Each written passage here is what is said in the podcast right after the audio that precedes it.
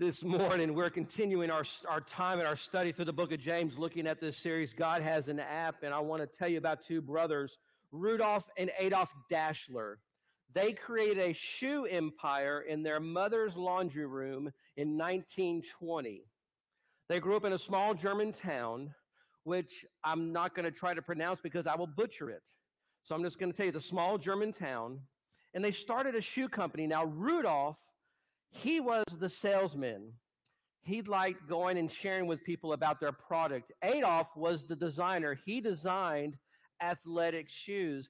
And they created this business known as the Dassler Brothers Shoe Factory. So they eventually moved out of Mama's house and started their own company, built their own building, and things were going really good. A few years later, their designs became world-renowned because in nineteen thirty-six, during the Summer Olympics in Berlin, they worked it out to have U S sprinter Jesse Owens wear their tennis shoe.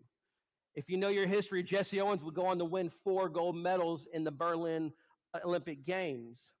And so this cemented their reputation, and their company just boomed. They had relationships with some of the most famous athletes at the time, and trainers were wearing their shoes, and their business was booming. Things were successful. Sometime after World War Two, there was an argument between the brothers, so much so that they decided to split the company. In doing so, one took one half, the other took the other half. The rumor is that Rudolf, in the middle of the night, packed up his bags, packed up his family, and all of his equipment, and moved across a river that ran through the town where they lived. And he set up shop on one side of the river. Adolf set up shop on the other side of the river. And the story goes, we're not sure what caused the rift. Some think that Adolf got mad at Rudolf for going behind his back to talk to Jesse Owens about wearing their shoe. Some think it may have had to do with uh, political party affiliation with the Nazis during that time. Some thought it could have been their wives didn't get along. The story is, we don't know. No one to this day knows why they stopped talking to each other. But in nineteen forty-eight, the company split in two. Rudolf's on one side of the river, Adolf is on the other side of the river. And so they started their own companies. You know their companies today. Rudolf started a company that we know today as Puma. Adolf started a company we know as Adidas. Two very successful shoe companies. But here is where the story takes a twist. The river through this town not only divided the brothers, but it divided the whole city. You had some that were Rudolf supporters. You had some that were Adolf supporters, to the point that the town goes by the nickname, the place of bent necks. Because before somebody will start a conversation with another person, they look to see what brand of shoes they're wearing. Think about that for a moment. Beside being brand loyalty, think about that. They won't start a conversation if they're wearing the other guy's tennis shoes. And so it caused this division within the community, to the point that you have two of the largest athletic apparel and shoe companies in the world, and the brothers, the designers, the owners can't get along. History has told us that to this day the families don't get along. If you were to go to the cemetery where the two brothers are buried, they're buried in the same cemetery, but they're buried as far apart as they could be because of the strife, because of the argument. And to this day, no one knows what caused the rift between Rudolf and Adolf. But here's the reality, and here's what's more tragic to the story. We see this every day. Every day we see this same story repeated over and over and over again. Wives and husbands divorce. Parents don't talk to children. Brothers don't talk to brothers. Sisters don't talk to sisters. Longtime friendships are destroyed over something simple, something hard. Each person is left resentful, heartbroken, and like the Dassler brothers, probably can't even remember why they had an argument in the first place. In your handout, I made this statement for you. If you were able to investigate the heart of everyone you saw, you would notice a slight fracture upon every heart. if you were to go, if you could see everybody's heart, really look at their heart, you find a slight fracture in the heart. The main cause of shattered relationships is because the bond between the people that love each other has been broken. It's a relationship that we have for a moment. And think about the relationships you have in your life for just a second. Those of you who are married, your spouse is probably your, or should be your chief priority. If you're single, it's your friends. Think about the relationships you have in your life. You have relationships with friends. You have relationships with parents, grandparents. You have relationships with siblings. You have relationships with classmates, teammates. You have relationships at work. You have relationships at church. But here's what we have forgotten. We have forgotten that every one of us is made in the image of God. And we are designed and we desire to have lasting, loving, meaningful relationships. Before we dive into James this morning, take your copy of God's Word. Turn to Genesis chapter one, and what I want to show you for just a second and remind you this morning that as you are created in the image of a relational God, you are created in the image of a God who wants to have a relationship with you. We see it in His Word.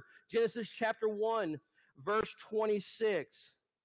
The first part of that verse simply states, "Then God said, let us make man in our image according to our likeness."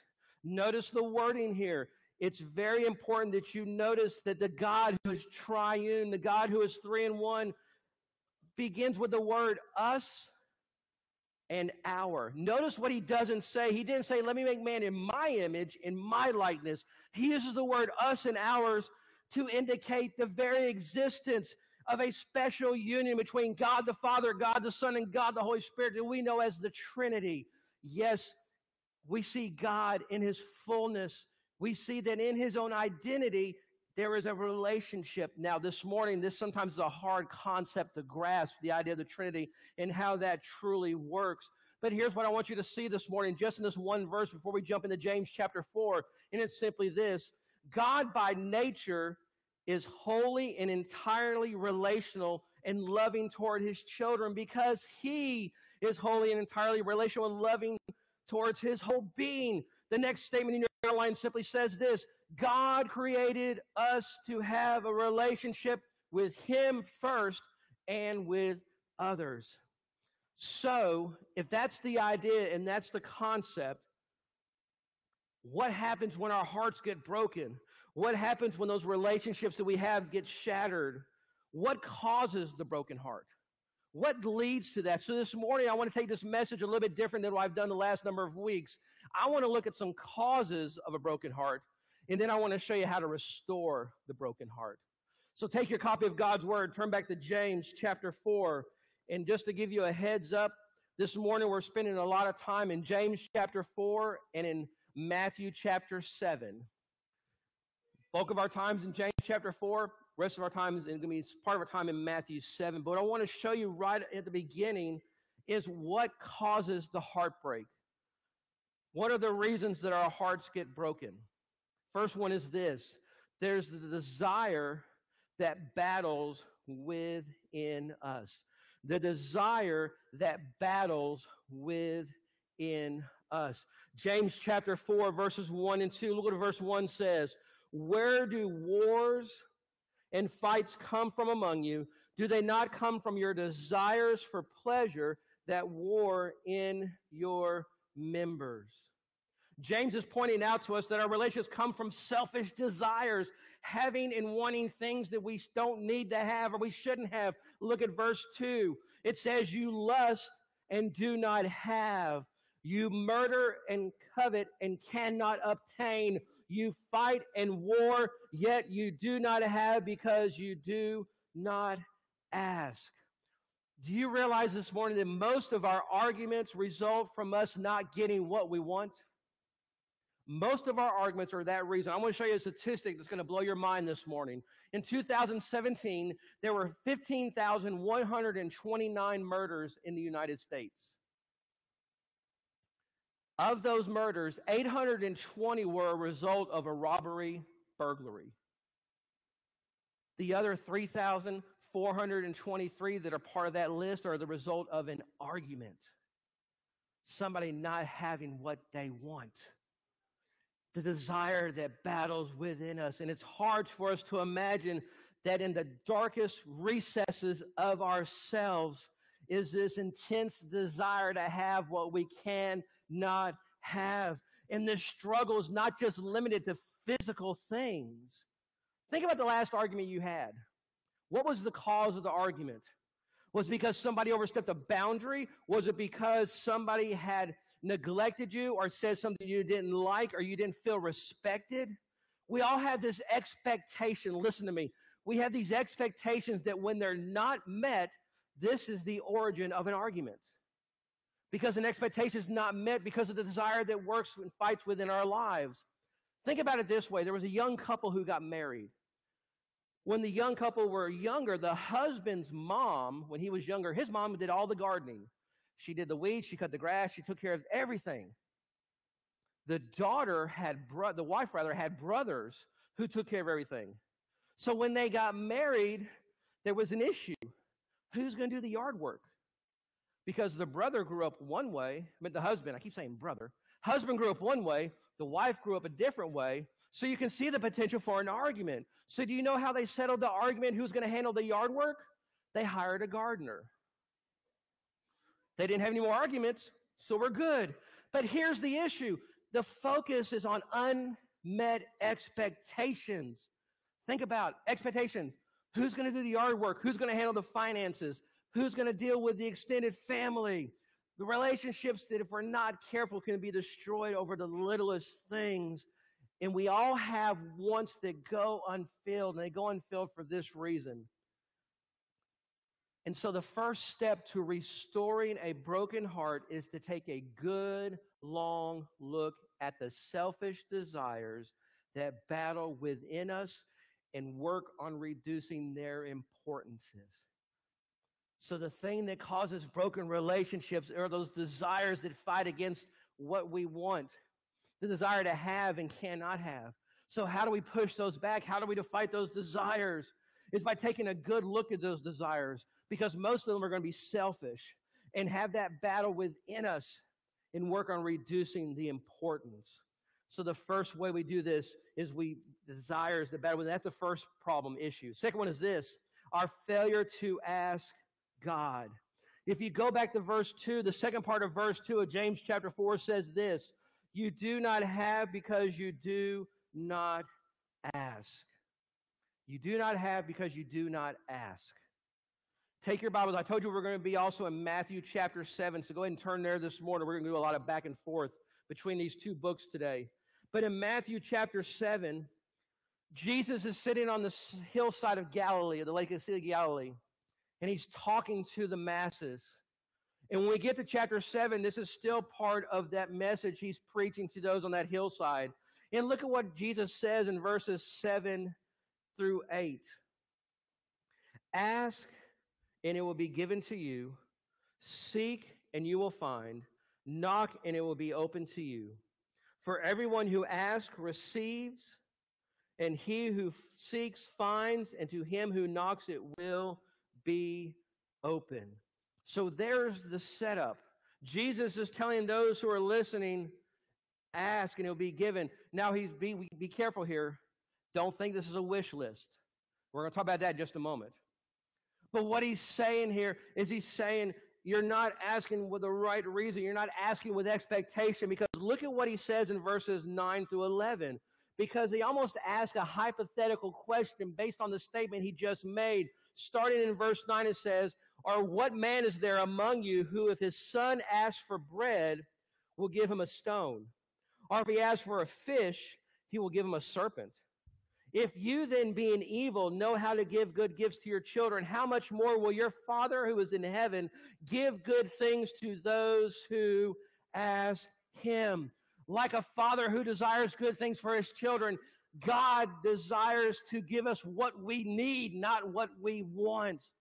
But when we have a broken heart or a broken relationship that needs to be restored, how many of us are willing to get on our knees and ask God to help us in that relationship? Listen, it's amazing to me to think that we have made a mess of certain relational conflicts because we try to solve them on our own. Instead of going to the Father to help us restore that relationship, we think to ourselves, you know what? I'm a big boy. I can do it myself. And the reality is we can't do it apart from God leading and helping us, because we act in pride, we act out of selfishness, and we fail to give and ask the one who gives to us wholly and gives us a humble perspective. This morning, you may be dealing with a broken relationship simply because you have failed to ask God to help fix it, and you're trying to fix it on your own. So there's the desire that battles within us. There's a failure to ask God. Here's the third problem in breaking hearts, and it's simply this: a selfish shopping list. A selfish shopping list. Back in James chapter four, I told you in the latter part of verse two, James made the statement, "You yet you do not have because you do not ask." But look at verse three. Verse three, he simply says, "You ask and do not receive because you ask amiss." In the New King James, that the word's amiss. In other translations, it may say the wrong motive, that you may spend it on your pleasures. What James is showing us is that selfishness has a way of polluting relationships, and it even seeps into our prayer life. Yes, you turn to God first. That's the biggest step in restoring a broken heart. But we have to go to God with pure motives, not impure motives. There was a singer who wrote a song called the Shopping List Song, and he talked about all the things he wanted God to give him. He wanted God to give him a new car. He wanted God to make him look good. He wanted God to give him all these things out of a selfish motive. Listen, our Heavenly Father is not a magic genie in a lamp. But too many to go to him in prayer thinking, if I ask it, he'll give it to me. So it's the illusion of this lamp we're rubbing, hoping he'll answer. And the problem is we approach God like a genie in a lamp, and he doesn't meet our needs and our requests. We don't see him as God. There's a danger there, because here is who God is. He is the Almighty God who cares about our problems and our needs, but he will not gratify our sinful request to our own detriment. He doesn't give us what we want. He gives us what we need for the moment. Yet too many times we make up this, this self, this shopping list of things we need from God. Asking God for something with the wrong motive is another cause of a broken relationship. So it's the desires, it's that shopping list, it's the failure to ask God. Here's the fourth thing that leads to brokenness, and then we're really going to jump into this this morning. Friendship with the world. Friendship with the world. The final cause of broken relationships involves an unhealthy association between us and the world. Look at verse four of James chapter four. He gets very specific right here. Starting in verse four, he says, "Adulterers and adulteresses, do you not know that friendship with the world is enemy be with God, enmity with God?" It's hostility towards God. He says, "Whoever therefore wants to be a friend of the world makes himself an enemy of God." We cannot ignore the severity of James's words right here. He's calling our attention to something serious. I cannot be a friend to the world and a friend of God. Notice how James starts this verse. He's comparing friendships with adultery, and he says this: just as a man or a woman betrays his or her spouse by having a physical affair, we are unfaithful to God when we dabble in earthly exports. When we dabble with the things of the world, we're telling God he's not good enough. And notice that wording. The wording is harsh, but it's true. So think about this. What, what is a, what constitutes, there's the better word, what constitutes friendship with the world. What does that really look like? Take your Bibles, turn over to First Corinthians chapter six. First Corinthians chapter six. I want you to see this. I want you to see Paul reminding the church in Corinth what a relationship with the world looks like. First Corinthians chapter six, starting in verse nine. Do you not know that the unrighteous will not inherit the kingdom of God? Do not be deceived, nor fornicators, nor idolaters, nor adulterers, nor homosexuals, nor sodomites, nor thieves, no covetous, no drunkards, no rivalers, no extortionists will inherit the kingdom of God. Verse eleven, and such were some of you. Some of you were just like this, but look at the next word, my favorite word in Scripture. But you were washed, but you were sanctified, but you were justified in the name of the Lord Jesus and by the Spirit of God. As a child of God, to return to worldly desires is to be disloyal to God. If I acknowledge that Jesus died for my sin, I shouldn't want the things of the world. Yet when I go back and step towards the things of the world, I'm literally turning my back on God and what he did for me on the cross. And I'm saying, God, you are not good enough. Jesus, you are not good enough. That's what it looks like to have a friendship with the world. It's that hatred towards God. And it's important. It is so important. You don't have to turn there, but I want you to write down this reference because I want to read you what it says here. First John chapter two, fifteen through sixteen. First John chapter two, verses fifteen through sixteen. Listen to these words very carefully as we think about this idea of trying not to have friendships with the world. First John chapter two, verse fifteen. Do not love the world or the things in the world. If anyone loves the world, the love of the Father is not in him. For all that is in the world, the lust of the flesh, the lust of the eyes, the pride of life, is not of the Father, but it is of the world. Verse seventeen, listen to these words. And the world is passing away in the lust of it. But he who does the will of God abides forever. Ever. You and I belong to God. We've been bought with the blood of Jesus. So in any attempt to maintain friendship with the world goes against the very spirit that is in him who dwells in us. And those two forces cannot meet in the middle. They conflict. And so when we look at this, the final source of this harmony in our relationship with God and others is this broken relationship. And we see these relationships in the church. We see them in homes. We see them in school. We see them at work. And God's not blind to this issue. God is not blind to shattered hearts. He cares deeply to restore our heart. But when we fail to live in proper relationship with him and with others, we are missing out on a huge part of his design for our life. This is why we have this passage and section of Scripture back in James chapter four. This is why God has given us an app that we can apply to our life to show us the changes that need to take place to restore the broken heart that you might be dealing with this morning. And God, in his grace and mercy, helps us put back those pieces. So how do we restore a broken relationship? The first thing you have to do is you have to unfriend an old friend. You have to unfriend an old friend. According to Facebook, I have one thousand one hundred thirty-four friends. Some of them are actual friends. Some are acquaintances. Some are people that I've met doing training for the convention or for Lifeway. Some are high school people that I knew. But what's interesting is, do you ever wrestle with the quality of those friendships that you have on Facebook? I mean, let's be honest.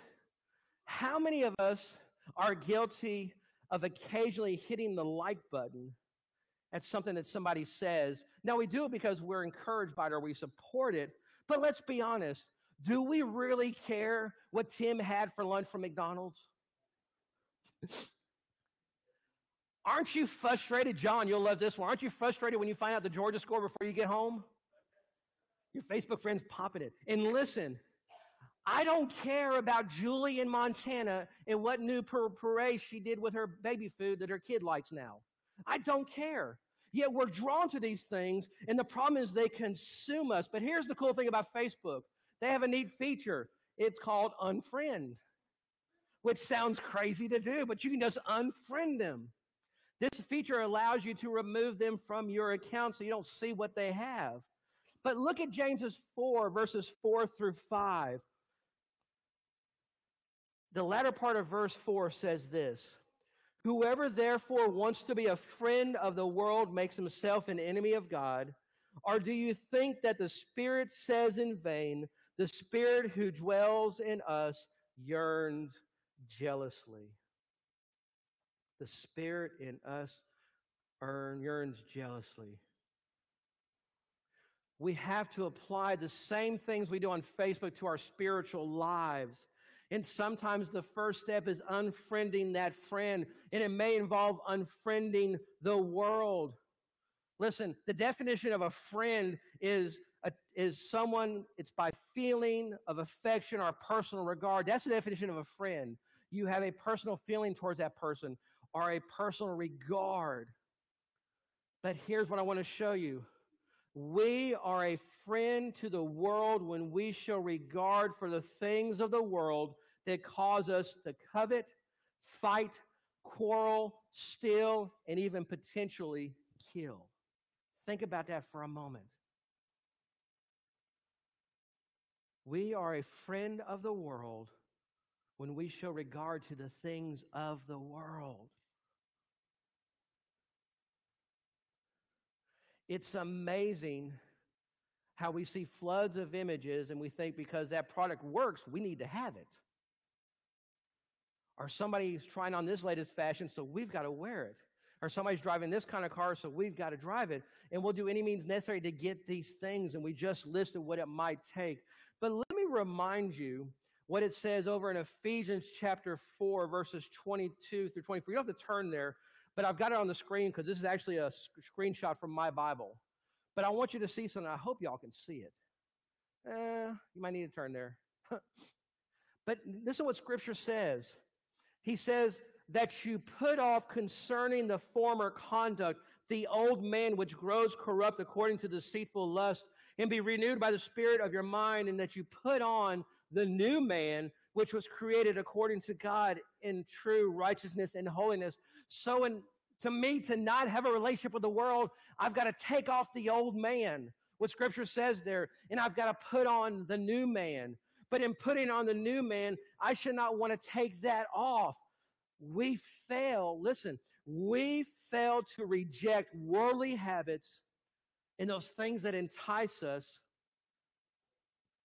when we cherish them more than we cherish Jesus. Remember, there used to be a desire for those things before Jesus came into our life. But if those things are driving me away from Jesus, it makes me an enemy of God and causes the spirit that dwells in me. Look what Scripture says there back in James chapter four. It says the spirit that dwells in us in verse five yearns jealously. You and I cannot be a true friend of God unless we unfriend the world.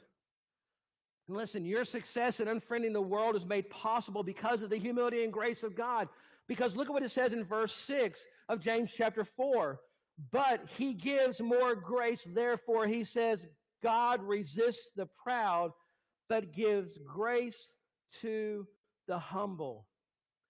You have to unfriend the world with all diligence and humility. It takes both those things, and that's the first step of restoring a broken heart, is to unfriend the world with diligence and humility. Here's the second point. You need to surrender to the proper authority. You need to surrender to the proper authority. Imagine, we can't do it now because we're not allowed to go in there, so. Imagine back in January of twenty twenty, when you could go to the bank and actually go inside. And let's pretend that you're in line at Renaissance Bank.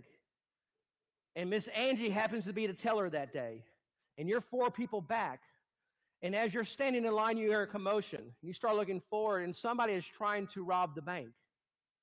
Miss Angie hands him the bag of money, and when the robber turns around, he kind of stumbles and throws the bag in the air, and you catch it. At that moment, the police also show up, and both the police officer and the bank robber have guns drawn. You're holding the bag, literally. And the robber says, "Give me the money or I'll kill you." And the police officer says, "You're safe. Nothing's going to happen." And you're stuck in the middle with the bag. You're literally caught between a rock and a hard place. Because guess what? You can't yield to both men. I can't answer the request of both the men who are telling me to do something. The robber says, "Give me the money." The officer says, "You will be safe." And you're stuck. And the image is a reminder that we can't serve two people. I can't serve the world and serve my Savior. Look at verse seven of chapter four of James. This is the reminder, just like the scenario I just shared with you. Verse seven says, "Submit to God, resist the devil, and he will flee from you." In that little illustration, the officer is God, the robber is the devil. And you can only trust and surrender to one or the other because it's impossible. Scripture says you can't have two masters. The one you choose will determine how successful you will be in downloading the information this morning. Am I going to submit to God or am I going to submit to the world? What am I going to submit to to restore that broken heart? Because when you and I submit to God, it is to yield all his authority in your life. It's to yield to all his authority. It means he is in charge. You surrender your will, your desires, your opinions are his through his will, his power, his wisdom. This morning, think about this this morning. If you were suffering from heart disease, and you had the opportunity to go to the world's leading cardiologist, would you reject what they told you to do to get better? No. You're going to the best cardiologist to tell you how to restore and fix your own heart. You're not going to ignore what they say as far as what medicine to take, what diet to do, what kind of food to eat. You're going to listen to every word they say because you trust them. Submitting to God is just like that. You've got to obey what he says. It starts by obeying what his word tells us. When we submit to God, the enemy has no ground to stop us. He has no ground to bother us. He has no ground to mess with us. So Satan, Scripture says, submit to God, resist the devil, he will flee from you. So the devil's got to take his box of pride, his box of covetousness, and his box of strife and take it home with him because he can't do anything when you submit to God. One step closer to mending that broken relationship is submitting to God. Here's the next step. It's a pretty easy one. Run, Forrest, run.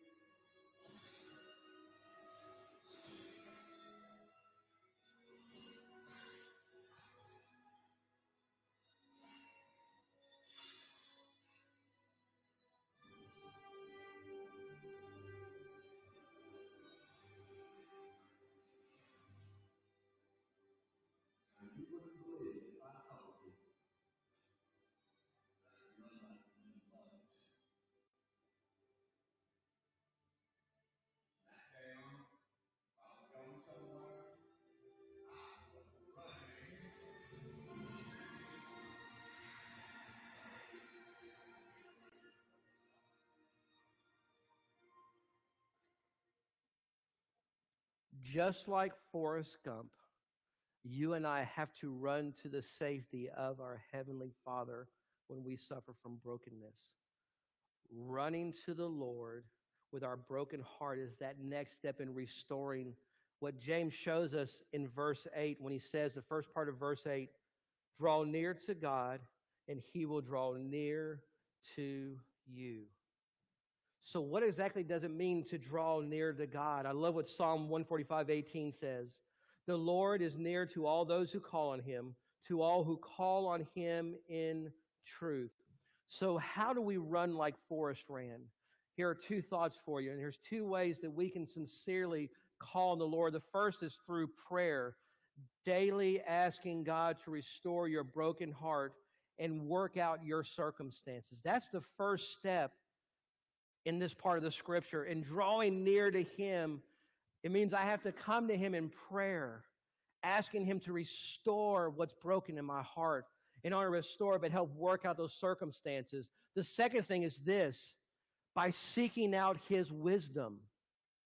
That means you and I have to carve time out of our schedules to read the Bible. If I'm going to draw near to God to restore that brokenness in my life, I've got to spend time with him in prayer. I've got to spend time with him in our word. Listen, God gives us two great avenues that are always available day and night. And just like Forrest in that video, he's running down that dirt road to get to his house, to the safety of mama. You and I know that we have a Father in heaven who stands with his arms open wide to receive us and take us in. If you're battling brokenness, come near to the one who can dry your tears and restore your heart. So run, Forrest, run. Here's the next one. Find the fairest of them all. Find the fairest of them all. The very first Disney movie I ever saw when I was much, much, much, much, much younger. But I'm going to preface this. I did not see it when it came out. I saw it years later. I just want to make sure we're there. Was Snow White and the Seven Dwarfs. And you remember when the queen would always stand in front of that mirror and she'd say, mirror, mirror on the wall, who in the land is fairest of all? And the mirror would respond, you, my queen, are fairest of all. And that worked until Snow White showed up. And the queen walked up to that mirror and asked that question. The mirror responded, Queen, you are full fair, but Snow White is a thousand times fairer than you. I'm glad I'm not the mirror. But think about this for a moment.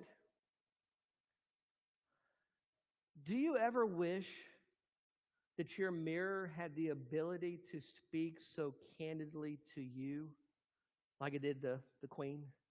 Would you really want your mirror to talk to you and point out what's right or what's wrong? Mirrors can't talk, I'm thankful. But look at them, we reflect on our experiences, we reflect on our brokenness, we reflect on those friendships we don't have, those relationships. And if we were to take an honest look at the reflection, we'd be able to see and face the truth about our flaws and assume personal responsibility for our failures, where we have messed up. Go back to James chapter four, verse eight, and look at the second part of that verse. It says, cleanse your heart, you sinners, and purify your heart, you double-minded. Cleanse your hands, you sinners, and purify your hearts, you double-minded. That verse is showing us in order to gain true restoration from the Lord, it is imperative that your hands and your heart and your mind are free from sin. I have to remove the sin that's in my life. I remove the sin that I'm struggling with. Listen, this is a crucial step. This is an important step in mending that broken heart because it involves confessing your offenses to God. And listen, there are two parts to confession. The first is this. Confession means to acknowledge the truth about God, that he alone is truly righteous, just, holy, graceful, merciful, and forgiving. Only he alone can forgive us of our sin. It's acknowledging the truth of God, but here's the second thing. is to tell the truth about ourselves, that we are sinful, prideful, flawed, and prone to make mistakes. Listen, whenever we get upset or mad, the tendency is to point the finger at somebody else. But I want to remind you that when you point that first finger at someone, there are three fingers pointing back at you. It's usually a two-way street. Go with me real quick to Matthew chapter seven. I told you we'd be in both places, so stay with me. I'm getting near the end. Notice I didn't say we're at the end, so just bear with me. Matthew seven, starting in verse three. Matthew seven, verse three. And why do you look at the speck in your brother's eye and do not consider the plank in your own eye? Or do you, or how can you say that your brother, to your brother, let me remove the speck from your eye, and look, a plank is in your own eye? Hypocrite, first remove the plank from your own eye, then you will see clearly to remove the speck from your brother's eye. Think about it. How crazy would it be for you to allow a surgeon to do surgery on you with poor eyesight and dirty hands? Nobody's going to that operating room. So in the same manner, you and I, in order to seek restoration, we can't do it until our heart and our hands are clean. We're clean when we confess our sins to God, and He does something significant, miraculous in our life. Psalm thirty-four eighteen says this: the Lord is near to those who have a broken heart and saves such as have a contrite spirit. The word contrite means showing sincere remorse, our desire for atonement.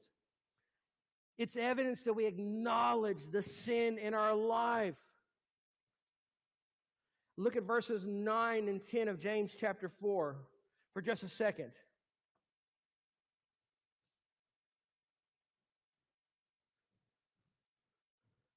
nine and ten, it says this: lament and mourn and weep. Let your laughter be turned to mourning, your joy to gloom. Verse ten, humble yourself in the sight of the Lord, and He will lift you up. This morning, I realize that some of you that are here, some of you watching, are dealing with a broken heart. You're dealing with, with hurt in your life. You're dealing maybe with betrayal. Here's what I want to remind you this morning. The key to restoring that broken heart is being able to ask for forgiveness, because it may be you that's the issue. Both people play a part, don't get me wrong. But sometimes you got to let go of that anger. I love what Charles Stanley said. He made this statement. He said, forgive the offender. Unless we release the people who have wronged us, bitterness and resentment will take root in our lives. Only by giving up our right for revenge and restitution can we begin to experience the freedom God desires for His children. As we surrender our hostile feelings to the Lord, we, His presence will begin to restore and heal our broken hearts. Confession is the key. When conflict and diverse division take place in our lives, you control the response. In your outline, you have this statement: when you choose to confess your own transgressions to God, you will be able to see the situation more clearly and accept responsibility for your part. With humility, ask the Lord to show you any sinfulness and what you may have done, and ask Him for forgiveness. Because when we honestly look in the mirror and confess our sins, we will find the fairest of them all, our Heavenly Father. And that's a big step toward allowing Him to restore your broken heart. A couple more points and we'll be out here, I promise you. Next, you got to hammer the clamor. Hammer the clamor. Look at verse eleven. Do not speak evil of one another, brethren. He who speaks evil of a brother and judges his brother speaks evil of the law and judges the law. But if you judge the law, you are a, not a doer of the law, but a judge. When we are brokenhearted and angry, sometimes we want to respond by speaking evil towards that person who's hurt us. We, because we feel hurt, we want to lash out at that person. We want to repay damage we received and give back damage. But as a believer, you and I are called to choose a better course of action. In Ephesians chapter four, verses thirty through thirty-two, I'm going to read the verses. You can mark them down in your outline. Ephesians four, thirty through thirty-two. Look what it's, listen what it says. And do not grieve the Holy Spirit of God, by whom you are sealed for the day of redemption. Let all bitterness, wrath, anger, clamor.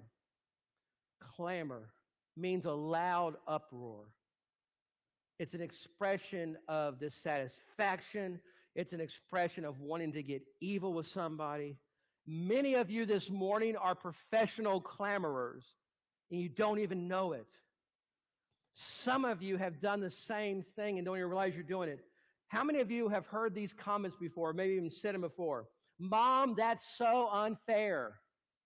That's clamoring. Officer, I absolutely was not speeding, and I'm going to fight this ticket. That's clamoring. That's a terrible call, ref. That's clamoring, and I'm guilty of that one. You know, if he would admit he's wrong, everything would be just fine. That's clamoring. We are, we are so quick to complain to anyone who will listen. And we build our case as to why we're right and they're wrong. Listen, the very the very basics of speaking evil against someone is just what we read. And let me tell you the rest of that verse, thirty-one of Ephesians four. Let all bitterness, wrath, anger, clamor, and evil speaking be put away from you with all malice. Verse thirty-two. And be kind to one another, tenderhearted, forgiving one another, even as God in Christ forgave you. Listen, Jesus suffered the cruelest death in history.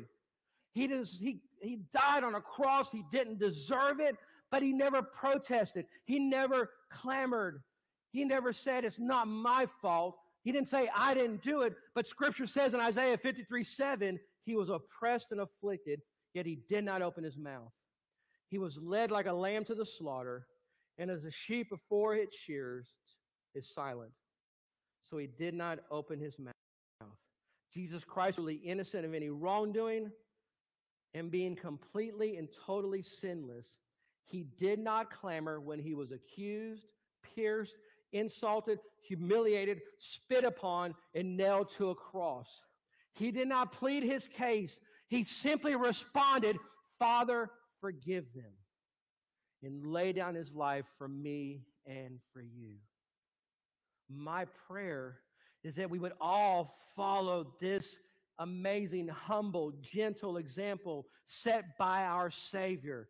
When you are in conflict with someone, guard your words carefully so that you do not sin by speaking evil against them. You put an end to arguments and blame by trusting the one who knows your pain. He knows it firsthand, and he's the only one who has the ability to heal your hurt and restore your heart. Last point. And thank you for not saying amen. Last point. Don't carry the donkey.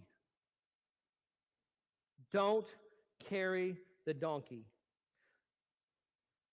When you and I choose to judge someone, James is saying that we're putting ourselves higher than God. Go back to James chapter four. Look at verses eleven and twelve with me. Do not speak evil of one another, brethren. He who speaks evil of a brother and judges his brother speaks evil of the law and judges the law. But if you judge the law, you are not a doer of the law, but a judge. There is one lawgiver who is able to save and to destroy. Who are you to judge another? When you choose to judge someone, James is saying that you're placing yourself just a little bit higher than God and that your law is perfect. Instead of trying to have somebody live up to our standards, we should be living up to God's standards. So I want to share a story in closing. And Grayson's going to help me with the story here.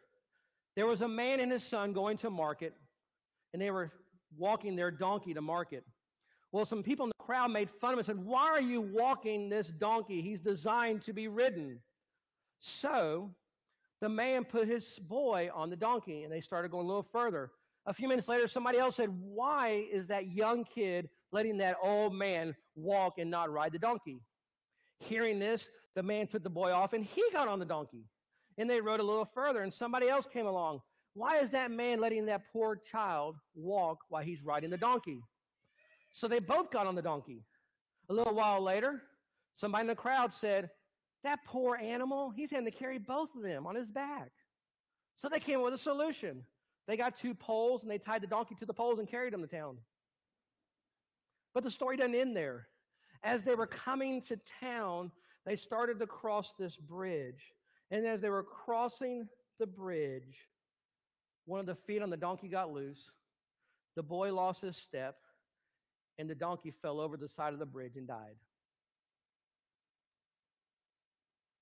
The point to the story is we need to be careful in judging others because it's a slippery slope.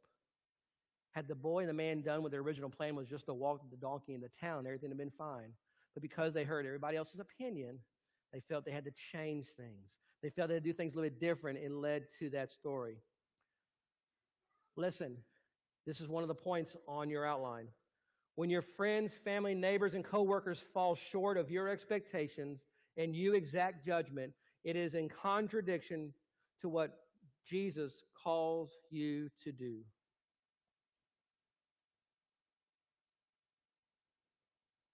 In James chapter seven, verses one through two, it says, Judge, do not, judge not that you be not judged. For with what judgment you judge, you will be judged, and what measure you use it will be measured back to you. On your outline, I made this statement. The way you judge others will determine the way the Father in heaven judges you. If you choose mercy and grace as he did when Jesus died on the cross for our sins, then we will move ourselves from the judge's seat, so to speak, and let God, who is worthy and qualified, do the judging.